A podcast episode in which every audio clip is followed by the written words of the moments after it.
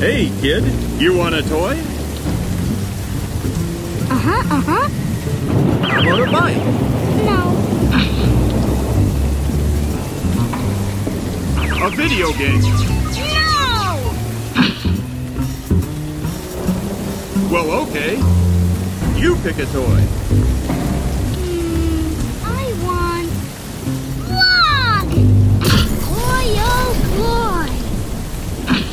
Yes, log.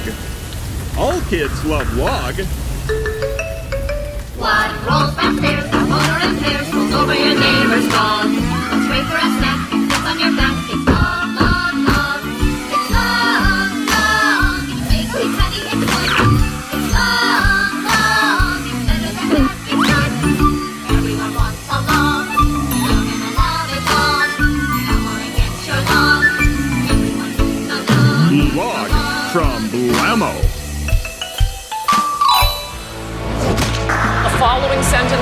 sentence makes sense to a liberal. Bill Clinton saved the Constitution by repeatedly ejaculating on a White House intern.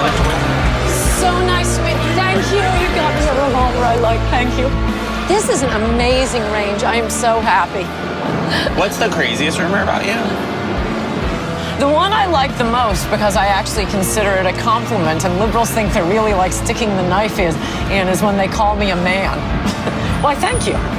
Why is that a compliment? Because I like the way men think and talk, but I am a girl. Yeah, well, yeah. yes. We can tell by your crop top. Do you, are sometimes you're joking and people don't take it correctly? Like when you said that you don't believe women should vote or and you think. Oh, I totally don't believe women should vote. Do you really? Yeah. So I don't, I don't want to. But you're a woman. You're a single, blonde, self-made rich woman without a husband, without babies, and you're telling me you don't. I didn't say we shouldn't be allowed to work. I know, think but voting meant her rich, right? no, but I'm just saying, all you your work is based off politics. I didn't say we shouldn't be allowed to have opinions on politics. But- just don't vote. Why shouldn't you vote? Because they vote very badly. And so then, what about when you said that soccer was a sign of moral decay? Oh my gosh, that was you're taking my most serious, earnest columns and, I'm thinking they're jokes. No, that was crusading anger. Then what is a joke? And by the way, where was Anne last night? Game seven. At the end of the day, I still didn't agree with all of Anne's beliefs, but I admired her for her boldness. I've never sucked up to anybody. I've always said what I what I believe, and you know, it might not work. Why were you able to pull it off? I apparently didn't get the gene that makes you want to have children, and I didn't get the gene that makes you afraid.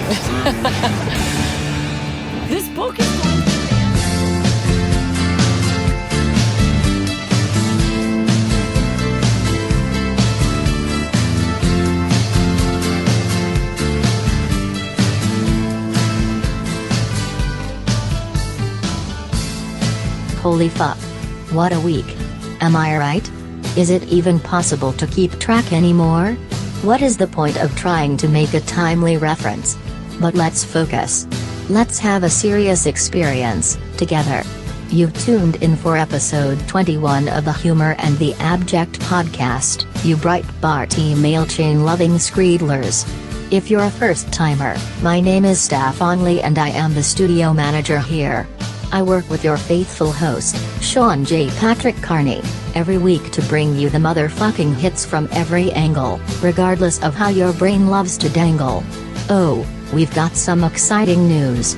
Humor and the Abject will be hosting a free, live podcast event on Sunday, October 22nd with the boys from Street Fight Radio at Throne Watches in Bushwick.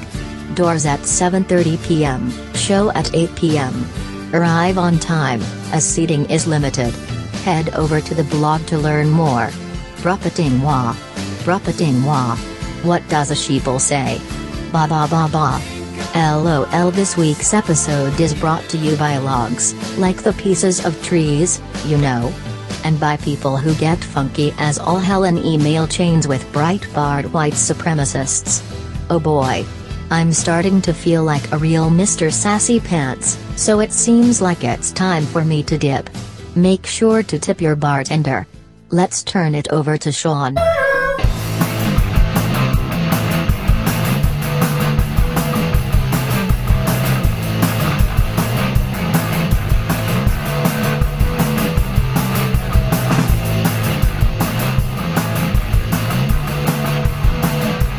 I'm Ira Glass. Welcome to Jackass. It's episode 21 of the Humor in the Abject podcast. I'm your host, Sean J. Patrick Carney. Who would have thought that during episode 7 we would get to a point where we would have three times as many episodes as the first seven episodes? But that's what we're here for today.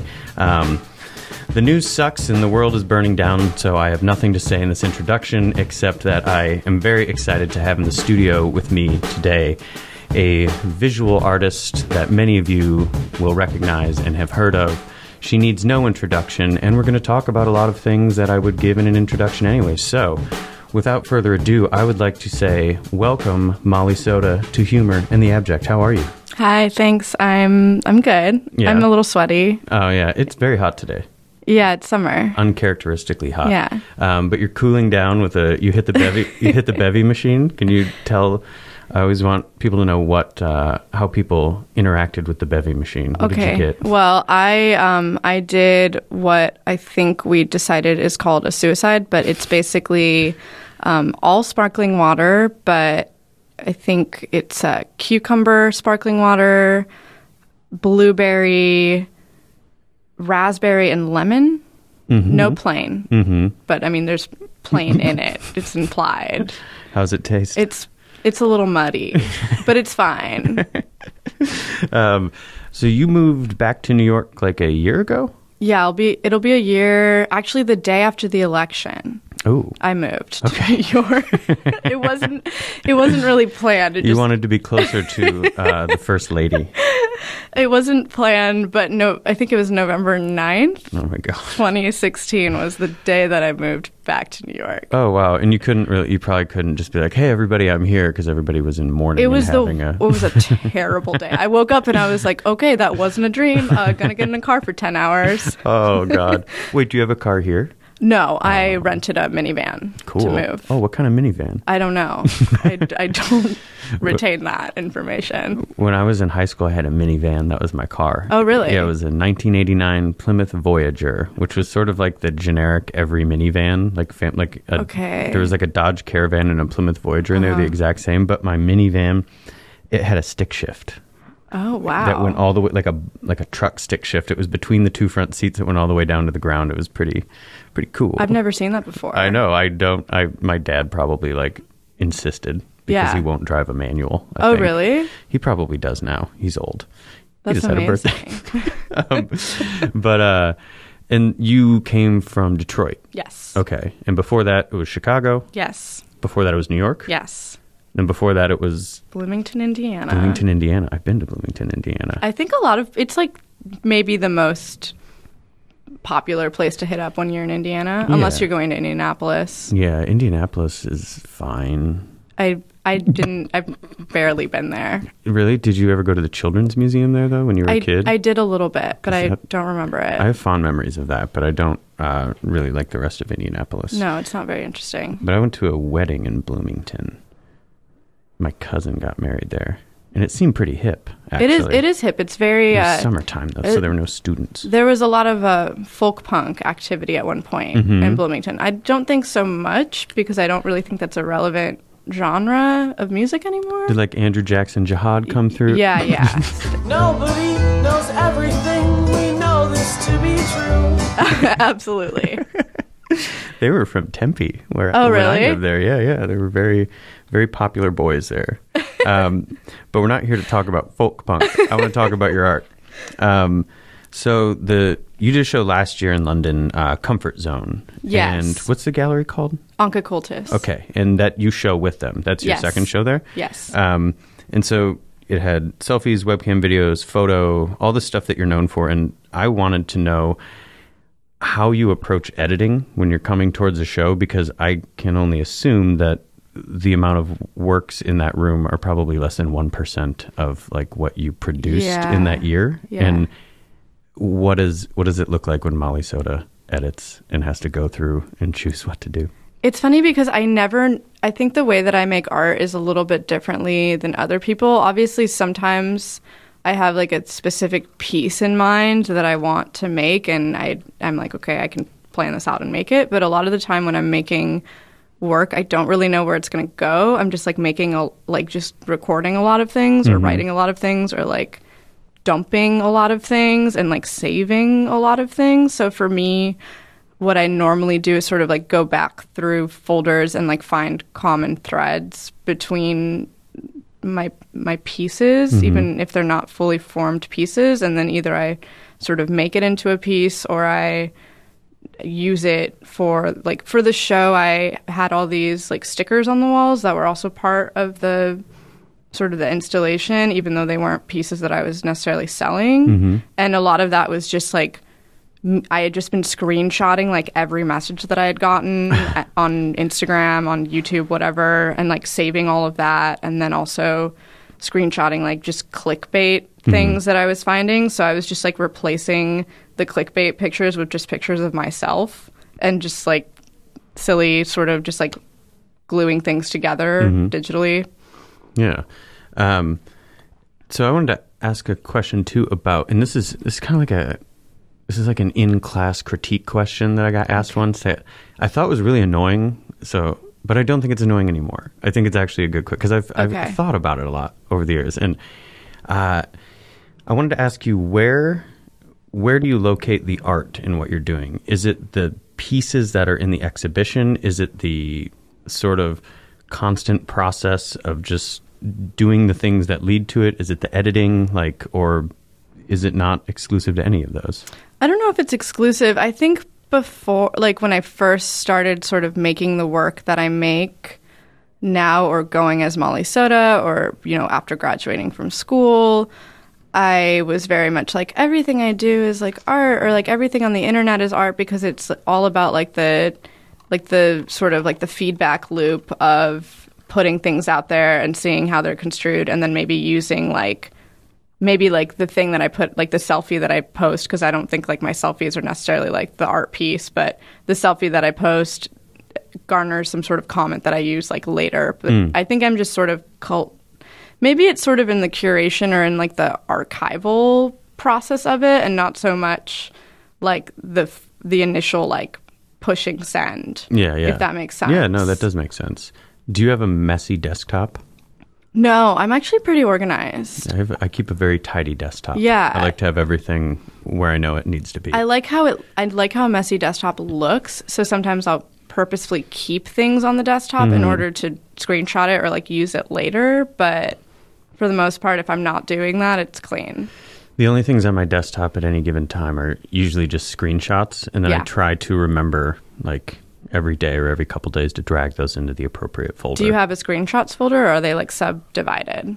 I have. See, these are the, all of these are all just screenshots. So I need to move them to this folder, which is screenshots. But everything else besides this, these PDFs that I just scanned today, but I'll probably clean those up tonight. Okay. and you have a PDF folder? Uh, that is no, I don't actually. That was a that's a scanned PDF of a thing from a magazine that I wrote, so it will go into my writing folder in a folder for that specific magazine. I, I really want to know how people organize their computers. Yeah. Have you ever do you get anxiety looking at the way that another person's phone screen is organized? not phone screens, but if someone's looking at, like, if I look at someone like looking at the internet on their like MacBook or something, and they have more than like a couple of tabs open, I start to like really get stressed out. I think the first time I saw that was uh, I went to school with this artist and I guess programmer um, named Paige Saez. I think she lives in the Bay Area now, but she was the first person that I saw, and this is like 2007, but she had like so many tabs open that none of them even had an icon. And I was just like, "How? What do you? Why do you have them open? You can't tell You're what any of them are." them. No. Oh Lord. Yeah, it's really bad. Do you let a tab hang for a couple days that you intend to read? I do, and then I bookmark it, and then I never read it unless I'm, you know, unless I'm like, oh, I, I'm researching this thing right now, or like this is completely relevant to like what I want to do right now. Yeah, I had I just finally read. I had it up for a few days, but it was a it was an interview with Bam Margera about over about overcoming bulimia and alcoholism. Oh my god! Which I thought was an interesting, and I Is was that like, recent? uh, I think it was. Yeah, it just came out the other day, but I had it in the queue for like a few days, and then I finally read it. Um, but that's not relevant to this conversation. um, I do want to ask though about the pieces that you were just describing that were sort of stickers that you put up in the space, and a lot of them have to do with comments that or messages that people have sent you. Um, and I'm wondering how it feels. I mean, you put you've been putting your life online for a really long time, but how does it feel to present that publicly in a space where people are kind of coming in who maybe are, let's say, a regular art audience and aren't maybe familiar with your web content, and they come in and there's these because they're sometimes they're pretty nasty shit, mm-hmm. you know, and Oh, in the comments? yeah. Yeah. And then you're sort of presenting them like there was a tweet I think in that show where somebody like said something shitty about your haircut or something oh, yeah. like that. That's not so bad, though. no, I'm sure there's far worse ones, but uh, I mean, what's that like emotionally? I guess to, is it cathartic to put those out, or is it something where do you feel like because you leave the usernames in, which I think is great because it's sort of like, hey, you said that, like, yeah, some people get really mad. Like, Well- not the users, but like people come Really? to the show. I had someone come to the show and be like, how dare you like keep their their names on here? And I'm like, they sent me these crazy messages. yeah, I think if you send somebody a thing, you're giving it to them. Yeah, And- absolutely. and you should be able to be held responsible for like what you said publicly. I think so. I mean, I mean, I think it gets a little blurrier sometimes when it's sort of like a private message, and but a lot of the times, you know, I'm never going to publish something that someone that's clearly not trying to be mean or Right? like no. Yeah. evil is sending me. But if a stranger sends you something unsolicited, it's sort of like, well, that's pretty much fair, fair And game. especially if they know who you are. It's like you might very well get that screenshotted and printed on something. Yeah, I think the thing is that a lot of people I think a lot of people might know who I am, but I think the the debate is open as to what I do. Uh-huh. So which so I think everyone's sort of coming from a different Okay. like school of thought maybe. All right, that makes sense. Yeah. yeah. So they're just sort of like, she's like a she's a Tumblr girl. I'm Yeah. gonna shit on her or something. Yeah, like, exactly. okay. Or like she's just like some girl I think is hot and I like want to send her dick pics or something. I don't get a lot of those. um, I'm astounded by how I don't get any like unsolicited direct Instagram messages At I- all? I got maybe one in the last year, and Mm-hmm. it was from, uh, I think it was from a woman, and it was just like, "Hey, are you at the New York Art Book Fair this year? I Oh. wanted to stop by your table." That's so nice. And I was like, and I, and I, I didn't even know that you get those because there's like a whole other folder. Right, you have to And then I was like, oh, and I saw it like three days afterwards, and I said, oh no, I didn't do a table this year, but Mm-hmm. thank you so much for your interest. And that that's my experience with unsolicited DMs, So which I, sweet. yeah, mm, I'm sure it's quite different. Um, but that tactic to sort of be using some things that are, you know, frankly abusive to Mm-hmm. you um, as fodder for creating work. Uh, there's, it's not new for you. The work uh, inbox full is that? Yeah. Is that so? You did that more than once? Twice. Twice, because you did it in 2012 and put it online, Yes. but then you did it for the Phillips uh, Yes. paddles on auction thing in 2013. in yes. 2013. Um, and so I was talking with, did uh, was Lindsay Howard the she organized that? Yes. is that right? Yeah. So I was talking to her a little bit ago about that project, and she kept using the word mirror because Mm-hmm. in the in the piece, um, for anybody who hasn't seen it, you're you're going through your Tumblr inbox and reading it in its entirety, and it Mm-hmm. Yes. takes like eight or ten hours.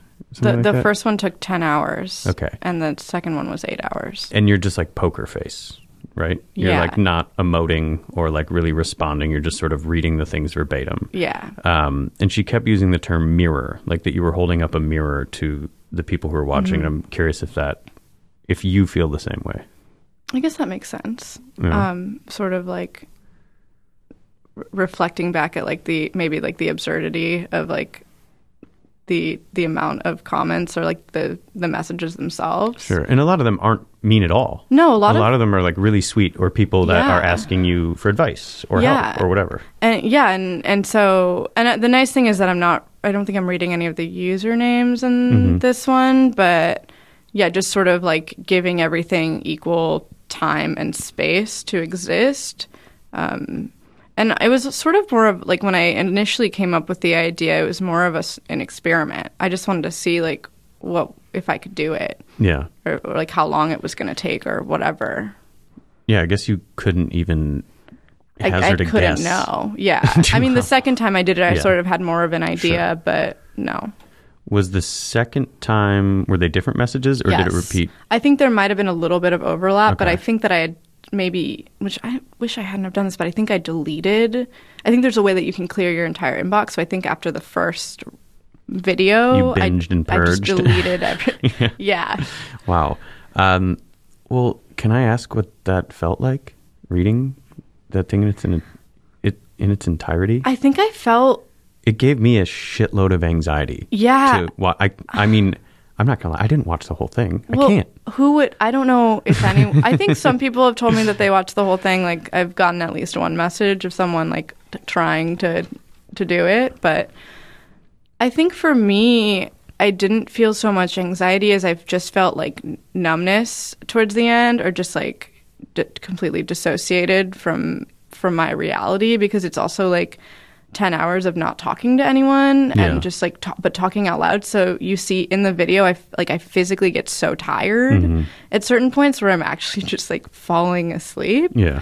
and and like i'm like slurring my words and they're not like i there's points i think where you just can't actually make out what i'm i'm actually reading or saying Yeah. so I think it more so just felt like a sort of like trance like state more so than me feeling totally pre- I wasn't super present the whole time. Yeah. And it seems to me too that maybe something that would you know get lost on a casual observer or something is that they might sort of think, oh, well, this is like a Tumblr inbox. This is like a little vein and a little trite or something. But Totally. it, but it's it's very much in conversation with the history of like endurance performance work mm-hmm. and self portraiture and putting oneself out there and these things like that. That I think it's uh, it's a pretty intense piece, right? I mean, it sounds like oh, she read her whole Tumblr inbox, and it's like yeah, but if you watch it, it's this isn't a it's like a real engagement. Mm-hmm. It's pretty heavy duty. Well, to keep from getting heavy, we're going to take a quick break. I'll be right back with more Molly Soda.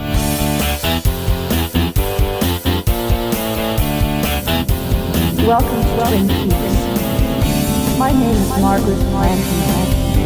I live in Twin Peaks. I am known as the Log Man. There is a story behind that. There are many stories in Twin Peaks.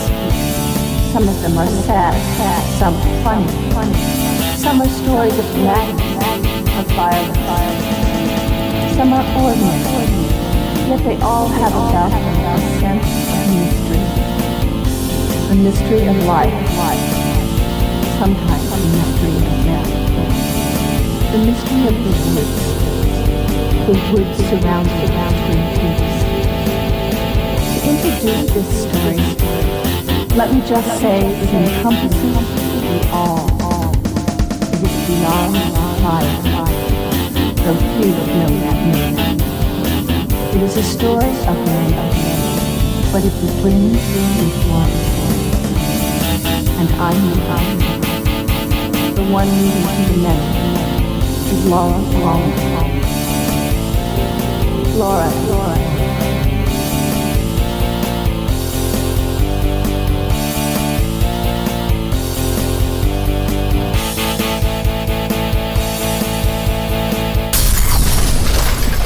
What the fuck was that garbage, Sean?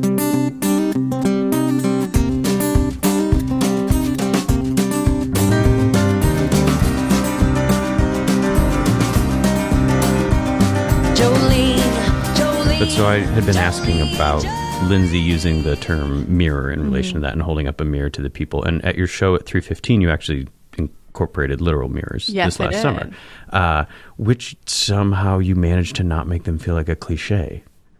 You know, well, no, Thank you. but it's like I've done it. Everybody did it in school. You put a mirror in something so the viewer sees themselves. But I think the content of what you were overlaying on it, which creates this kind of a forced interrogation of the way that we've interacted with people online mm-hmm. or the things that we've sort of said to people unsolicited or made me think about my behavior on Twitter when I sort of mm-hmm. just like blast somebody for no reason that I don't Like know strangers? because yeah, and it's usually somebody who I perceive that I'm like punching up. Okay. You know, it's like a Yeah.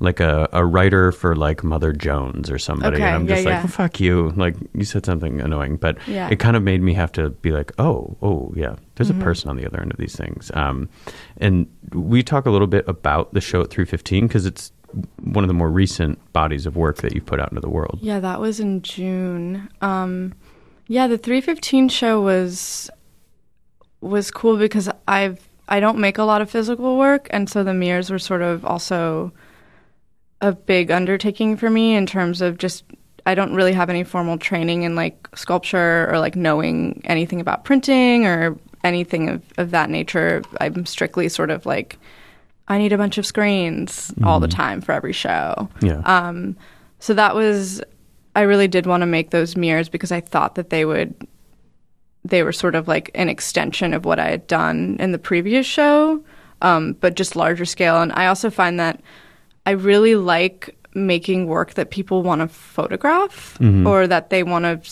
see, like, they see themselves in it, but also they want to take a picture of themselves in it Yeah, in yeah. this way, and then it's sort of like reflect like back on Instagram in this in this way. Yeah. Too. Oh, can you describe what the what was on the mirrors Oh, for somebody who didn't see the show? okay, I realized I didn't even explain right. what it was. So the mirror, there were two mirrors, and they were life size, like full body mirrors. I want to say they were five feet tall Mm-hmm. mirrors, like, and on the mirrors were uh, Instagram messages that I had received. So one of them said, simply said, "Is she real?" And then the other one was sort of a, a stranger trying to get my attention, so that you can see that they had like repeatedly contacted me, like every every month or so. Hey. yeah, What's up? Yo. Yeah, Like that kind of yeah, yeah. yeah. just like hi. Mm-hmm. Do these people not see that they have done that that, they've just done a it month already. before? I think they do. You can s- that you absolutely can see that. I'm- unless you just delete all all everything you send all the time. I guess, but it just seems like I mean, maybe these people are they're using they're using a device, obviously. They're online. But are they just not like extremely online where they know that that literally is like what women in particular like screen grab to make people look like idiots and are just like look at this relentless like Yeah. weirdo who won't stop co- that's I'm like also not the only one to do. Yeah, like no, I see it all the time. Do that. People do it constantly, and, like, with- post it. Yeah, with OK Cupid messages and other Oh, things like yeah. that. Like it's a a huge thing. yeah, and then usually it ends. I mean, it's like such a predictable thing. It's like three attempts and then a like find you ugly slut or something, and then it's like some gnarly. which doesn't actually happen to me as much. I think it did a little. I also actually want to sort of admit that I don't get as many messages anymore of that nature, and I'm sort of sometimes pulling from older, um, like an older catalog. I think that's fine. Um, but but it also like I'm. I think I'm working l- less with those types of messages now. Um, only because I think that I'm interacting with the internet a little bit differently now. okay. And what was? Could you describe some of the other works that were in the show for anyone who didn't see it? I'll link to it so people because there's decent documentation of it too. But Yeah. it's kind of a. I feel like a lot of your work because so much of it is moving image and things like that, or experiential in that it requires one to crouch down to look at it or something. Right. That it uh, the photos aren't really the you know No, they, they're the just sort thing. of there to prove that I did it. Yeah, it's not like a painting where it's like you don't actually have to go see a painting. But you do, right? I'm just doing that because someone will get mad. Also, all sculpture is steampunk. I loved that tweet. Oh, thanks. I Today. said it on a. I had the fake, uh, not fake. Sorry, I had the studio manager Staffanley, who uh, helps me out in the studio here, uh, mention that on a podcast recently. That all really good. all sculpture is steampunk. Don't at me. Um, okay, but what else was in the show? Oh, so in the show, there were also two video pieces that were on either side of the room. Um, and then also on the floor, there were um, iPhones with videos and GIFs on them. So there were five iPhones on the floor, iPhone 4s for visual. And there, the main sort of piece was a laptop computer that had just a bunch of files on it of mine that GIF, video, s- screenshots, photos, whatever. And it was projected, like the desktop was projected onto the wall across from it. So the idea was that you went and sort of just sifted through it or did whatever you wanted. You could have deleted everything if you wanted to. It, it doesn't matter. But um, but you're also sort of like the it's sort of like a performance in a sense where you're being watched while you look through these things essentially. Yeah, there's a lot of anxiety. I feel like with uh, having what you're doing on a computer or any device projected, even if it's not your content that you're sifting through. Oh, totally. Like what you choose to look at, what you sort of how you time with. surf because people people are very much about like okay i'm gonna post like my public like my exterior life Mhm. online but i'm not so much gonna post like what i'm doing behind the screen Yeah. it's more about like here's the beach that i went to or Yeah. whatever Somebody, I read an interview or something. Somebody was talking to you, and in their intro, and I apologize to the writer of this because I'm now forgetting, but they had talked about this like Canadian sociologist whose name escapes me, who had talked about backstage and front stage in people's uh, lives, and I think that the writer was sort of saying that you know a bulk of your practice is about completely complicating the distinctions Mhm. between those 2 Mhm. Um, and it's interesting to think about trying to get viewers to become participants and, Mhm. and, and be part of that.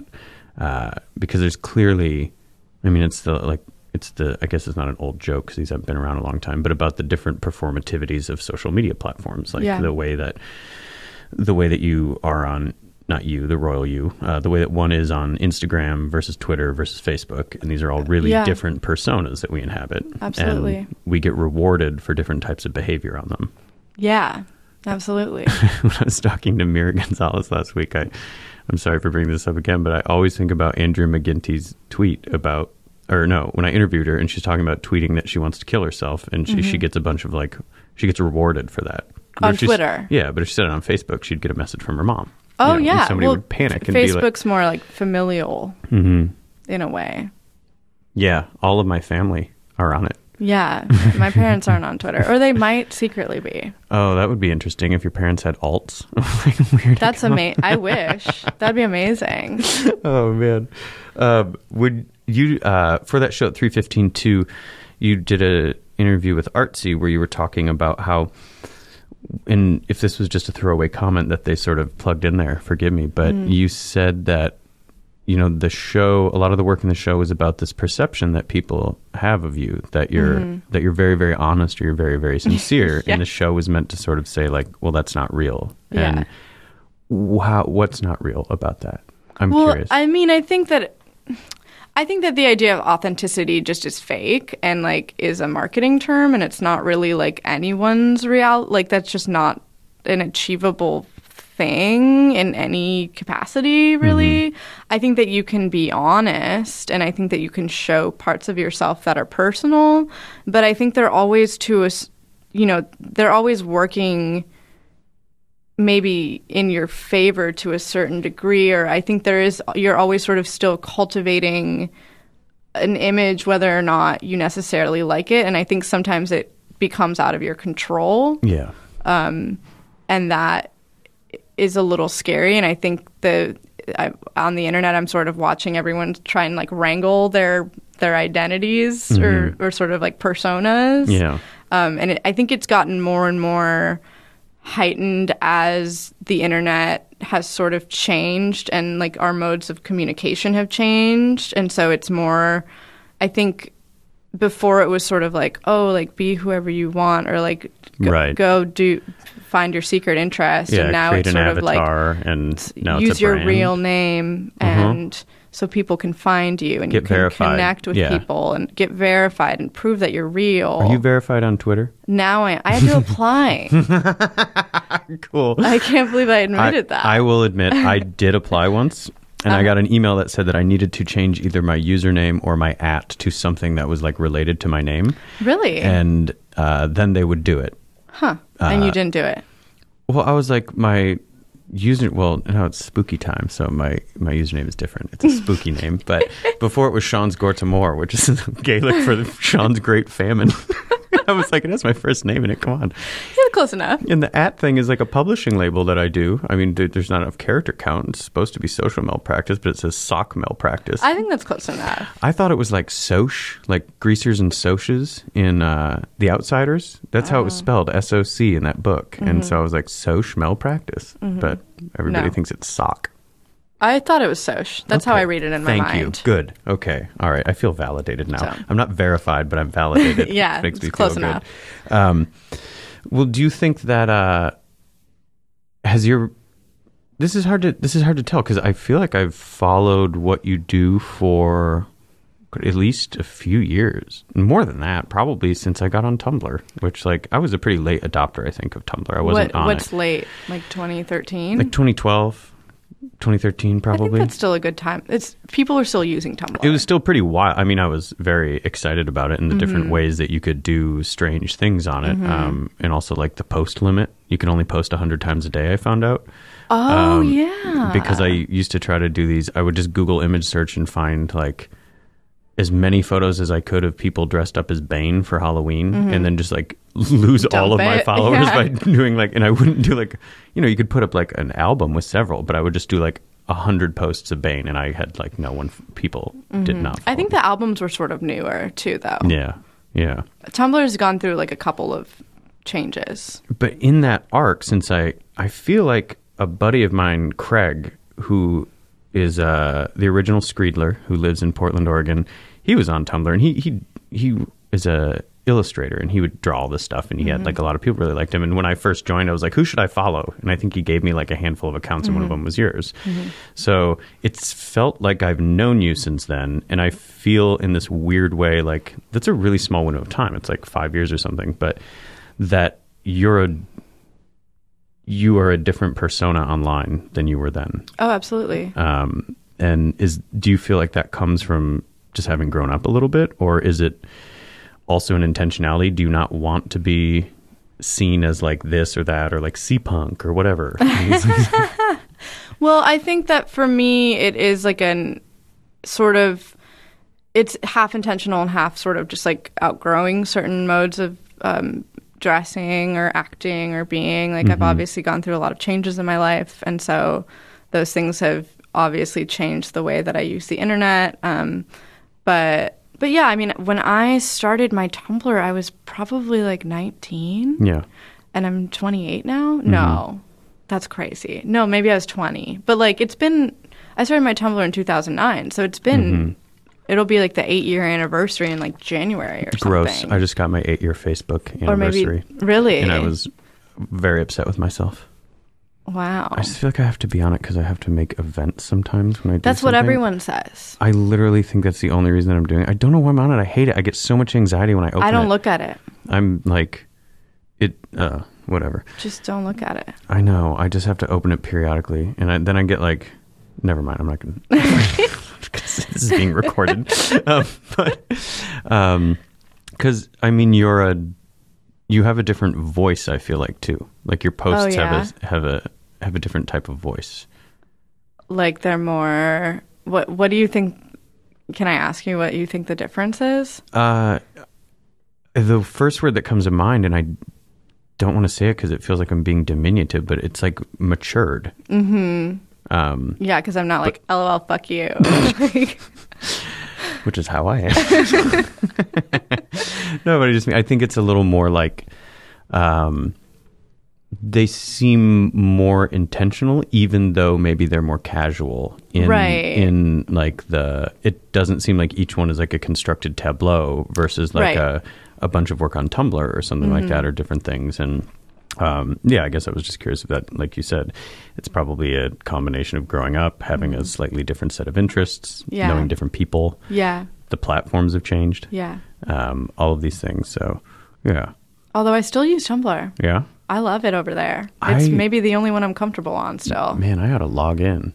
I mean, think I, lose followers every day. Yeah. But I think I had like 13 tumblers going at one point, which was just outrageous and really stupid. Like, were they all just themed tumblers? Sort of. I did one that was just like my like uh here's stuff I like and I mostly like reblogged. Okay. Um and then I had one where I posted like pirated readings, Mhm. like uh stuff that I that was hard to get if you weren't in school or didn't have a JSTOR account and I Oh, would like write a little thing about why I thought this thing was interesting. That's amazing. Um, I had an entire blog that was just photos that friends would send me of when they got in a bike accident or got hurt, Mhm. and it was just stories about getting injured. Um, Wow.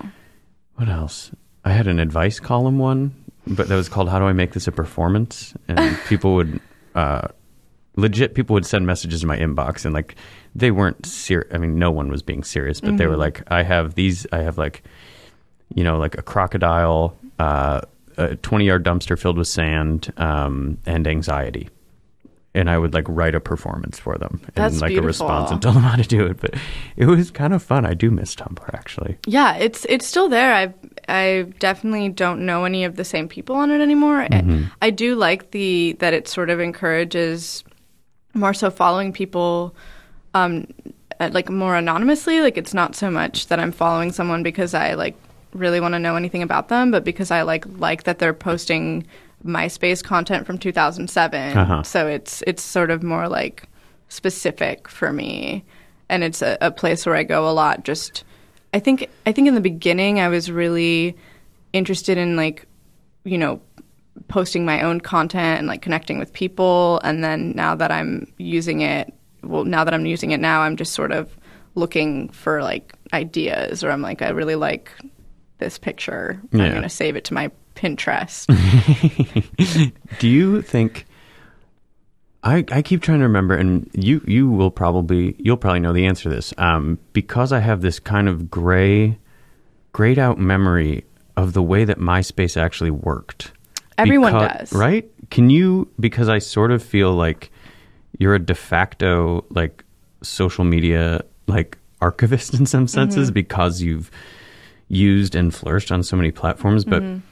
early MySpace, all I saw was my, I I would log in and I was on my profile and I would have to manually go to someone else's Yes. profile. There was no feed. There was no feed, I believe. I know that there were bulletin. Like I don't remember what was on the the main login page before you hit your profile. Was it? Could you see other people's bulletins? Maybe. I think that was added later though. Okay. I feel like when it first, and that's what that's what I'm unclear on because I also I do remember writing blog posts on it at a Yeah, certain there were time, bulletins, but that was yeah. like 2007. Yeah. I feel like, and then Yeah. shortly thereafter, it was sort of everybody moved over to the to Facebook. the one that the Yale kids used.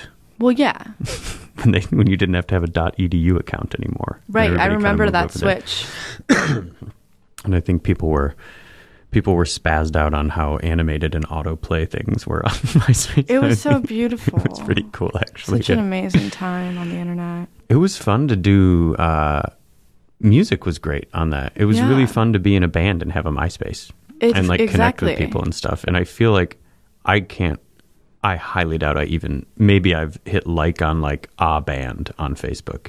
I do it. Do you? I'm I'm like happy. Like if I end up on a Facebook thing, I guess will I just I'll like it. I don't even think of it as a place to look at music or well, like yeah, find you out anything I mean, about it. Bandcamp and SoundCloud, I think, are sort Yeah. of just ate that up. Yeah, yeah. I don't really know what Facebook is for anymore. I think it's for making telling your parents that you're okay, like subliminally or something. Oh, ooh, yeah, that's pretty good. Yeah. I guess the, uh, I post on it probably about once every two weeks, and it's Uh-huh. like if I wrote something about somebody that I think is interesting, like an article, and I just want to share it so that more people read about this person Exactly. or something. But other than that, I don't think that I've posted a thing about how I was feeling in No. an extremely long time. I used to though. yeah. Like not even that long ago. Probably. I'd say two or three years ago, I posted like Yeah. I would just I would use it like Twitter. Yeah, me too. I didn't. Yeah, Twitter didn't factor in as much for me. I think. Yeah, um, I guess this is sort of a a pivot to video. No, I'm just kidding. Um, but do you feel like you have a responsibility to the internet? Um, and by that I mean to your followers, which is sort of a roundabout way of also asking who are you making work for. And I'm just curious if you feel like any responsibility to maintain something because of these people who have kind of been with you for a really long time. Yeah, I mean, I feel a lot of pressure from a lot of different sources, honestly, and um, I don't necessarily think that I have a responsibility to maintain a certain aesthetic or like a pr- artistic approach, maybe. Um, but that's something that I've let go of as time has gone on. I think before I was really hung up on it. I think I've I've definitely been at at points where I've thought like if I stop you posting pictures of myself or if I stop using my face or my body in any of my work or in the bulk of my work, people aren't going to be interested in it. Hmm. Um, or if I stop, you know, actively engaging with with Instagram, where which I've like sort of tr- started transitioning out of using most social media at this point in like a daily way. Um, I, I did feel like it was maybe going to be detrimental to to me as an artist, but I actually think that that's not true. Hmm. And that like there are a lot of things I still find interesting about the internet and they don't have to necessarily be the same things that everyone else is using. Yeah. And it seems like, too, you've gotten a little more comfortable with creating work that is sort of backstage until you want to put it out in a, a Uh-huh. physical context. Absolutely. And I'm sure that that transition has made it a little more like, I don't know, it's kind of funny, too, because it's an, when someone starts to um, achieve a certain amount of like success and that's like a really uh, that's a very subjective term but i mean when somebody starts to be taken sort of seriously as like an as an artist um, you'll often see them sort of recede from social media. It's almost like the self-promotion portion is done and they perceive that it's tacky to be doing it and so someone else should be doing it for them kind of thing Oh, but but I don't want to do that. well, it seems like it would be pretty weird with your practice Yeah. to completely cut it like off. s- but- have someone tweeting for me. Yeah, oh, you should Actually, I should do that. yeah, some Twitter takeovers or just an intern. Yeah. I keep trying to get Bret Easton Ellis to respond to me on Twitter, and he has an intern, and I haven't. I haven't tried her yet, but Mm-hmm. um, the problem is that Bret Easton Ellis doesn't know that um, there are four seasons. Bret Easton Ellis does not know that autumn exists, and I need everyone to know that. So please, if you're listening, tweet at Bret Easton Ellis and inform him of the season that happens between summer and winter. I know he lives in LA, but there is a season called fall, and Bret Easton Ellis should know about it.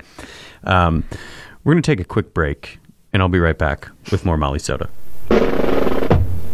You're looking at a 187 ton log train, and we're about to pull it with our tough new Chevy Cheyenne. It's a three quarter ton pickup like this, with full time four wheel drive and standard 350 V8 engine, equipped with options you can order through any Chevrolet dealer. We've also added auxiliary rear springs because we're overloading far beyond normal capacity. Watch.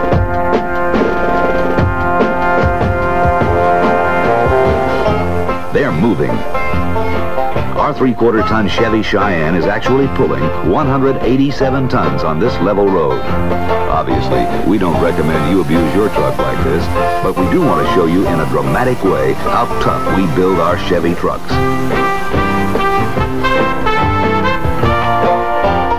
Chevy Cheyenne. It never forgets it's a tough truck.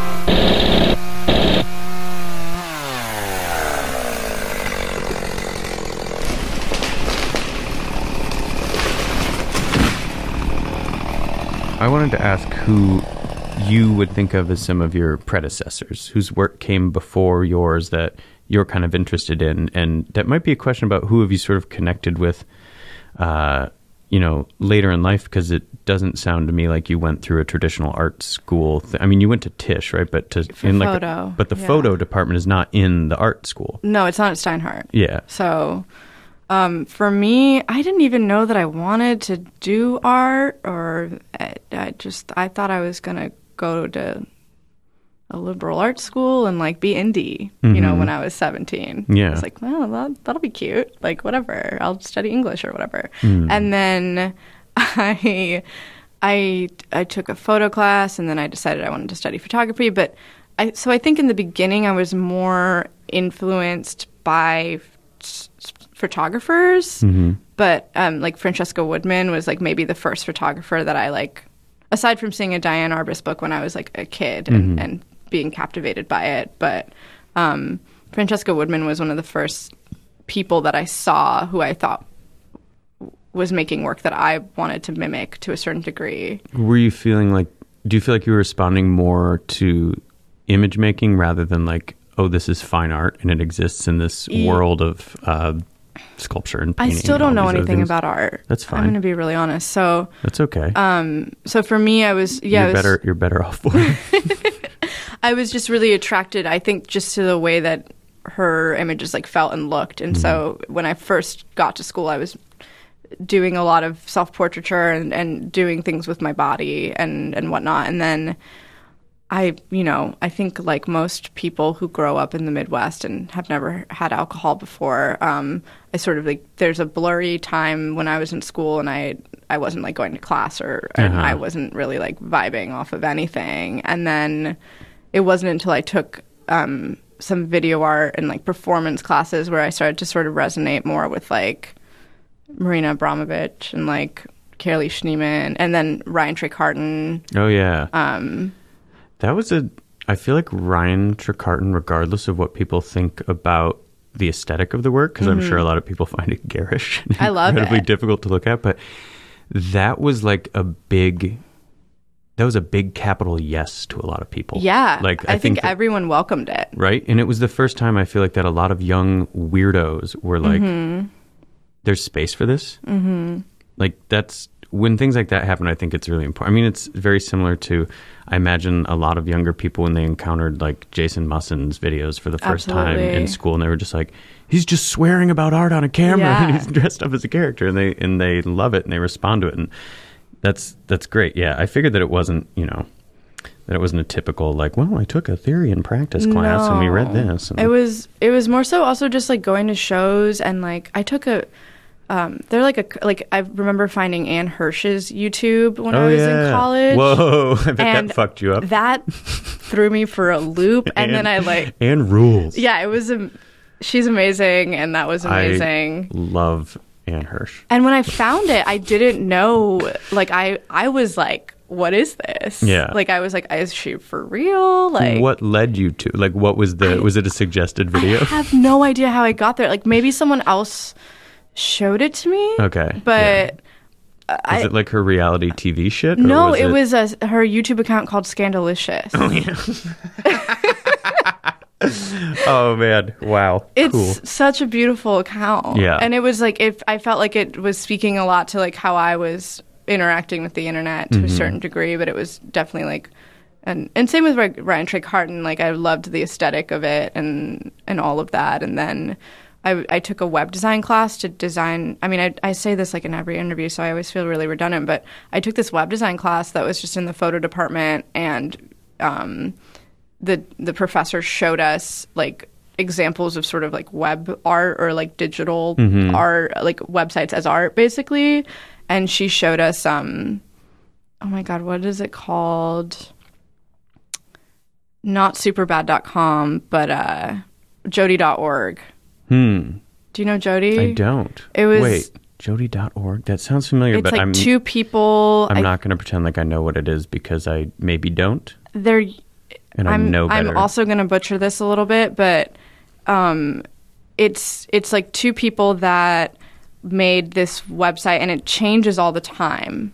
So sometimes it's it's a different thing, but it's basically just like a non-linear uh, web piece. okay. Yeah. Yeah. I've just it- pulled it up here, and it is. Uh, It's wow. I haven't seen this version, but it changes geogoo.net is the the redirect is where it goes now. Oh man, that's funny. So they're like they're like funny hmm prank digital pranksters in this way. And I was just like, "Oh my god, I can make a website that is an art piece and I can make like these weird like non-linear like mazes essentially." And so I was making a lot of that Yeah. too. And I feel like your website still has that. oh uh, yeah, I have feel to it. I have to be a little crazy. I just went to a job interview and they're like, "So your website?" You're like, what about it? and I was just like, "I'm not going to get this job." so really sorry. Oh well, did you apply with your uh, with your real name though?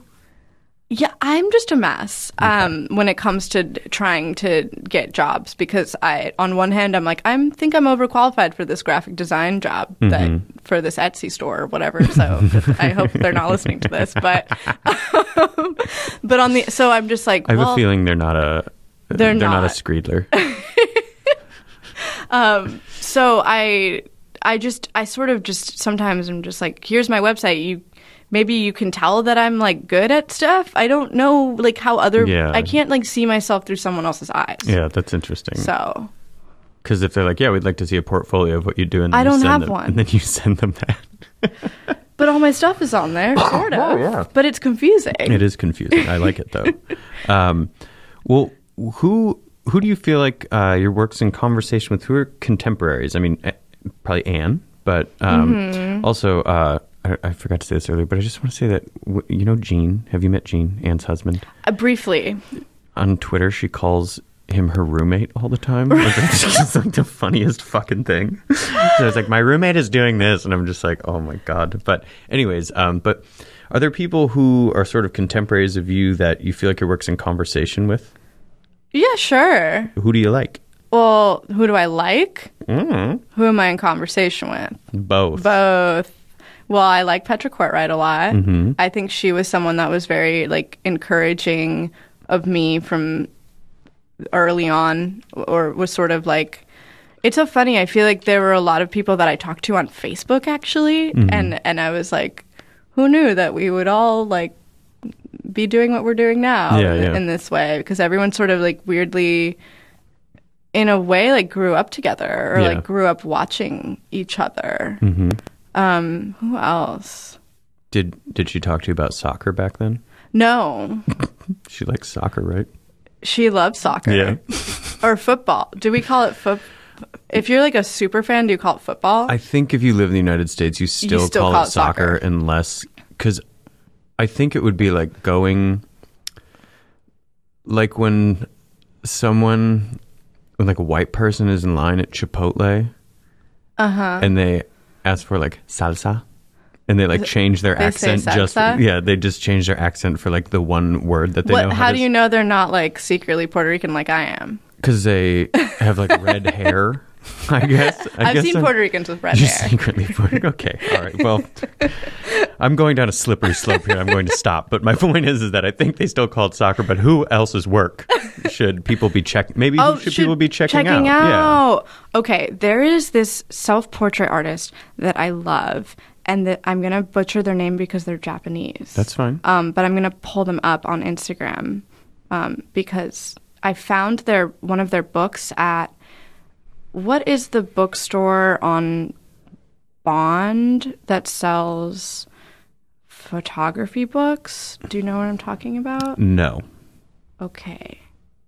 I don't either. But her um her name is Fumiko Imano. Okay. Do you know this artist? I don't. She's a self-portrait artist and I I just really like self-portrait artists and I think that a lot of the time it's sort of something that is I think it's like weirdly like frowned upon or Mhm. like it's not I, I don't know why, um, but I really like her work, and I, I like a lot of them because she'll she'll take these images and put herself in them twice, and and they're just you can like sort of like look at her. But I found just sort of like this book that she had made at, at this bookstore that I can't remember the name of, and I was just sort of obsessed with like the humor of it, or Yeah. just like how fun it was and it wasn't like trying to be anything and so i really enjoyed that That's as well cool. Well, then can I ask you about too? So self portraiture, and then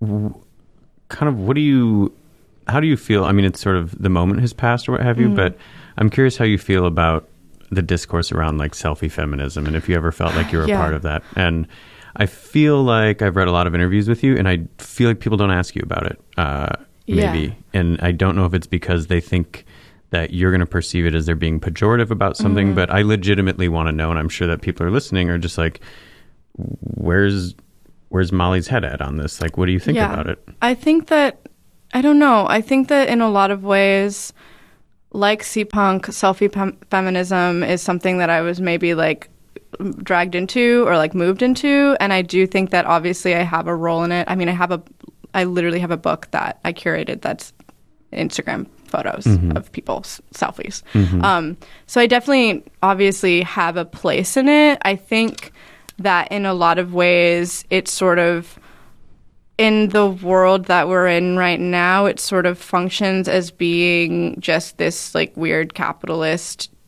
tool. I, don't. I've always it always like felt. I think I've changed my thoughts on it a lot because I think in the beginning I was like, yeah, like take a picture of yourself and post it and like whatever. Mhm. And I still do feel that way, obviously, but I Yeah, think people can post whatever the fuck they want. Yeah, not, and like, I- causing violence. and I really am sort of anti like thinking someone's a narcissist or like a bad person for like only posting pictures of themselves on the internet. Like Mm-hmm. Mhm. that's not like I'm not really about that.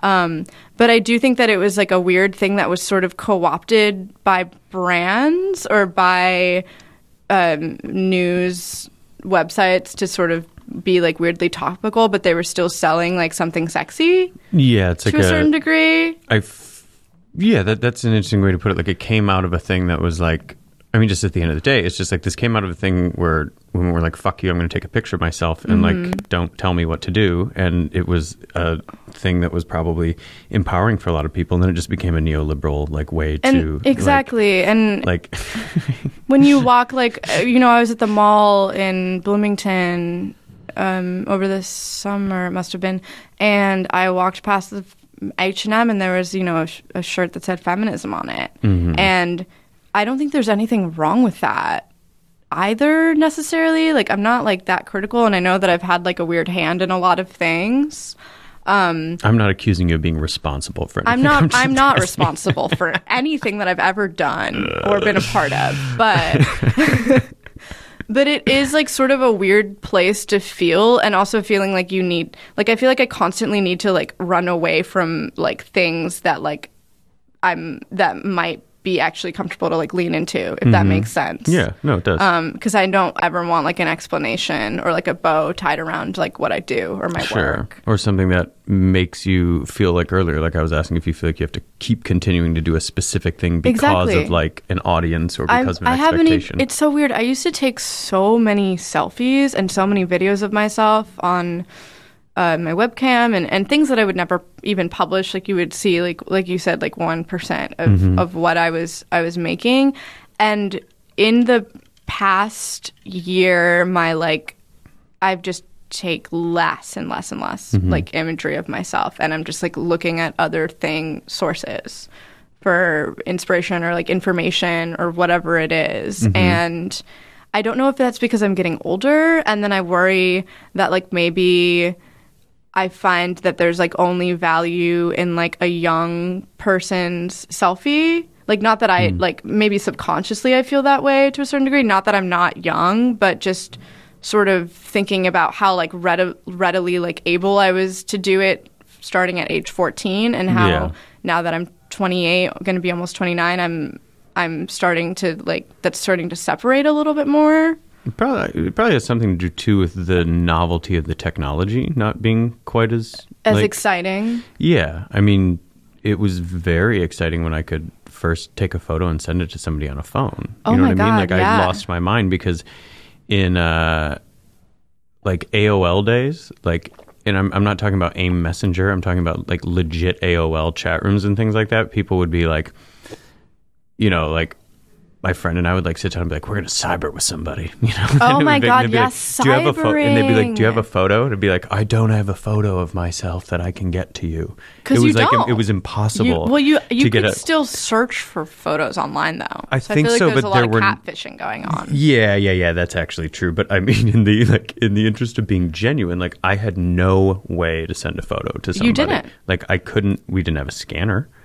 And if we had a scanner, we certainly didn't have an internet connection that could have uploaded a fucking photograph. Like, that was insane. And it's very interesting now how kind of uh, almost not novel that is. Like, I got really upset when I dropped my phone for the first time and it cracked the front facing camera.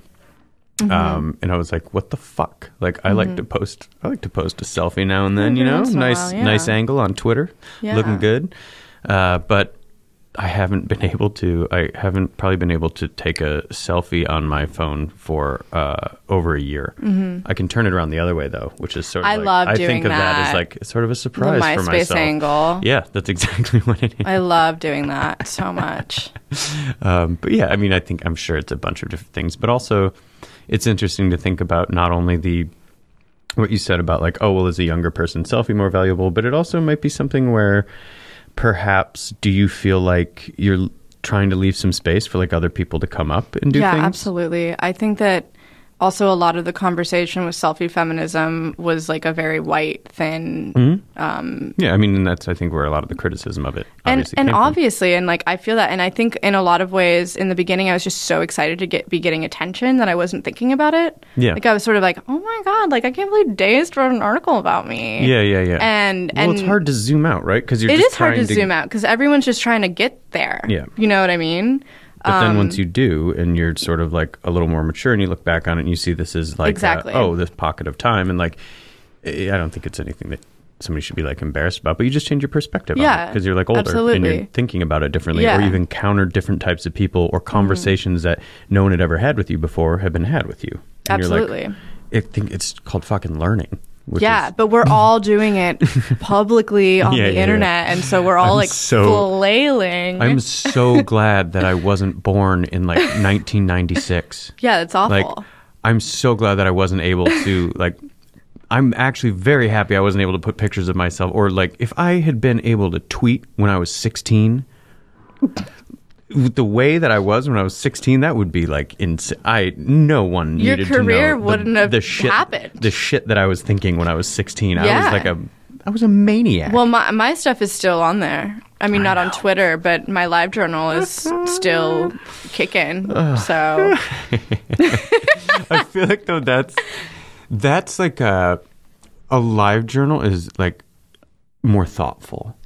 I mean, it was a diary. right. Then if I but a tweet It wasn't just like, a, a piece of like a squirt. the first time I got like drunk in middle school if I'd been able to tweet to live tweet the experience that what would've- you have said? uh, oh god I don't know I mean I remember where I was but I don't I don't know that I would have had the language I to think the yeah, I don't think I would have been able to type a tweet the Yeah. first time I got drunk. yeah I don't maybe I wasn't in middle school I was probably in like junior high which is the Uh-huh. same thing as middle That school is I the think, but- exact same thing. But um, so this is a little off topic, but I was trying to remember it today because I remember seeing it online a while ago. But what somebody you threw out a bunch of work at some point, and Mhm. somebody like didn't know that you were an artist.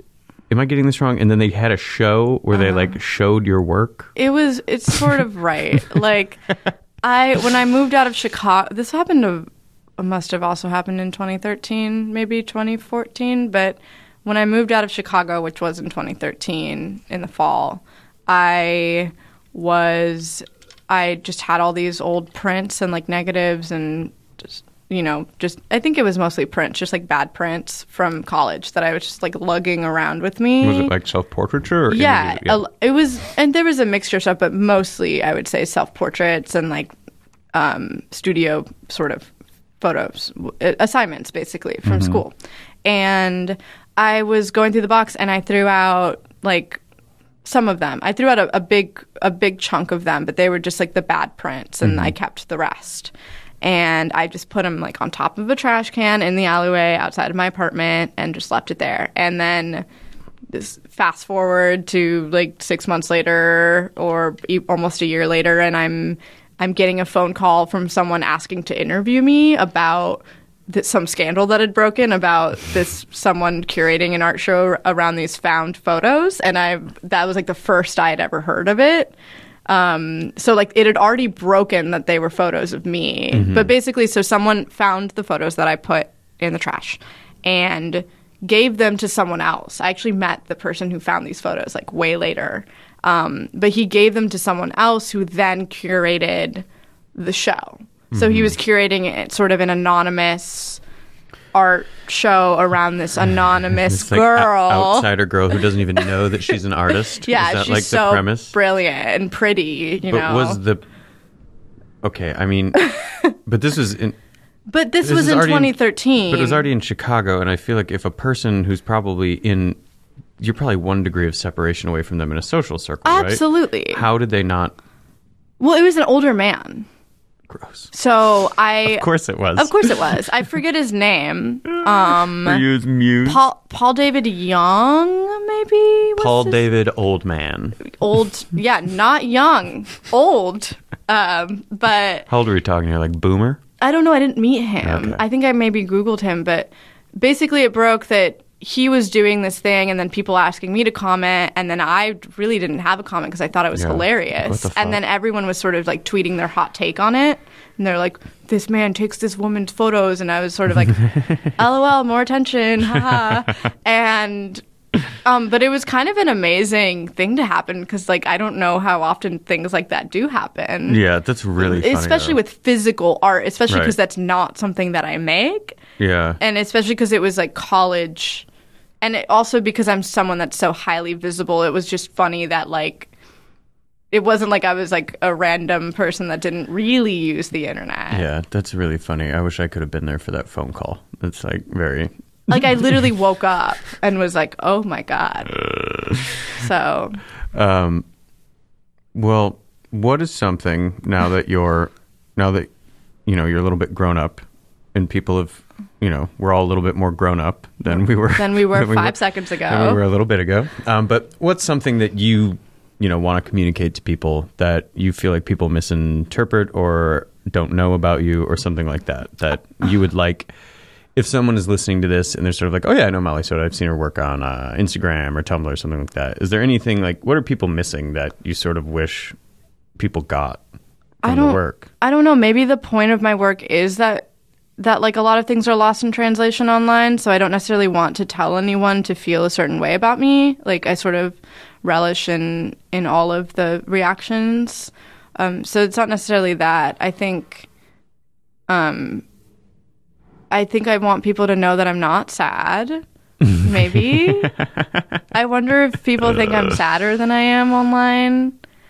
I'm I don't sure know how do. I, I don't know how people see me because I think a lot of I think the way that we see people is actually a lot of, uh, about how we everyone's going to see everything differently. So Mm-hmm. we're all sort of projecting good or bad qualities onto people because we want them to be something to us, Hmm. or we want them to be nothing to us, and that's fine too. I wonder if I wonder if a lot of it comes from um, people are encountering your online presence and instead of seeing this sort of like extremely online history as being a performative type of engagement as like an art practice they think about the times that they become extremely online and post a lot and that typically is when people are feeling very isolated or they're like drinking or they're like Yes. alone and things like that and so i'm yeah i'm sure a lot of it is projection you know Yeah. i mean that's yeah And I think I think it does. I mean, I think a lot of my initial online practice, especially around Tumblr times, were like drinking and being isolated and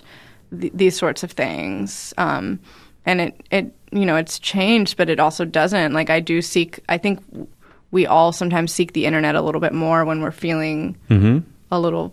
v- Maybe not like vulnerable, but we we like we're looking for something. yeah yeah But I don't know if you're always finding it. It's sort of like maybe sometimes it's like you're hungry, so you eat Cheetos Cheetos for dinner, but Mhm. like you don't. It doesn't like. It's like you're full, but your stomach hurts. Yeah, yeah. no, no, I understand. It's. Uh, I mean, I certainly experience that myself. It's like if it's. Uh, if it's boredom or I'm feeling like an onset of depression or something else like that, I will just scroll like Scrolling, endlessly, and I, it's so- it makes I it know I'm- yeah, I know I'm not going to find anything. It's like being in a bad relationship. but it's constant. I think the content is so varied through a scroll versus like because you know when I was younger I would just watch a movie or Yeah. something like take your mind off it. But Yeah. like the mind can wander while you're watching a movie or reading in something linear. And the Uh-huh. thing with the timeline is that while it's linear in one capacity, it like absolutely isn't, and it has like dynamics where you can expand and go to different things and like bounce around. So it feels like you're doing something very like Mhm. you're getting a lot of information and you don't have to sort of confront your own thoughts. I think. Mhm. Oh, absolutely, yeah. Yeah.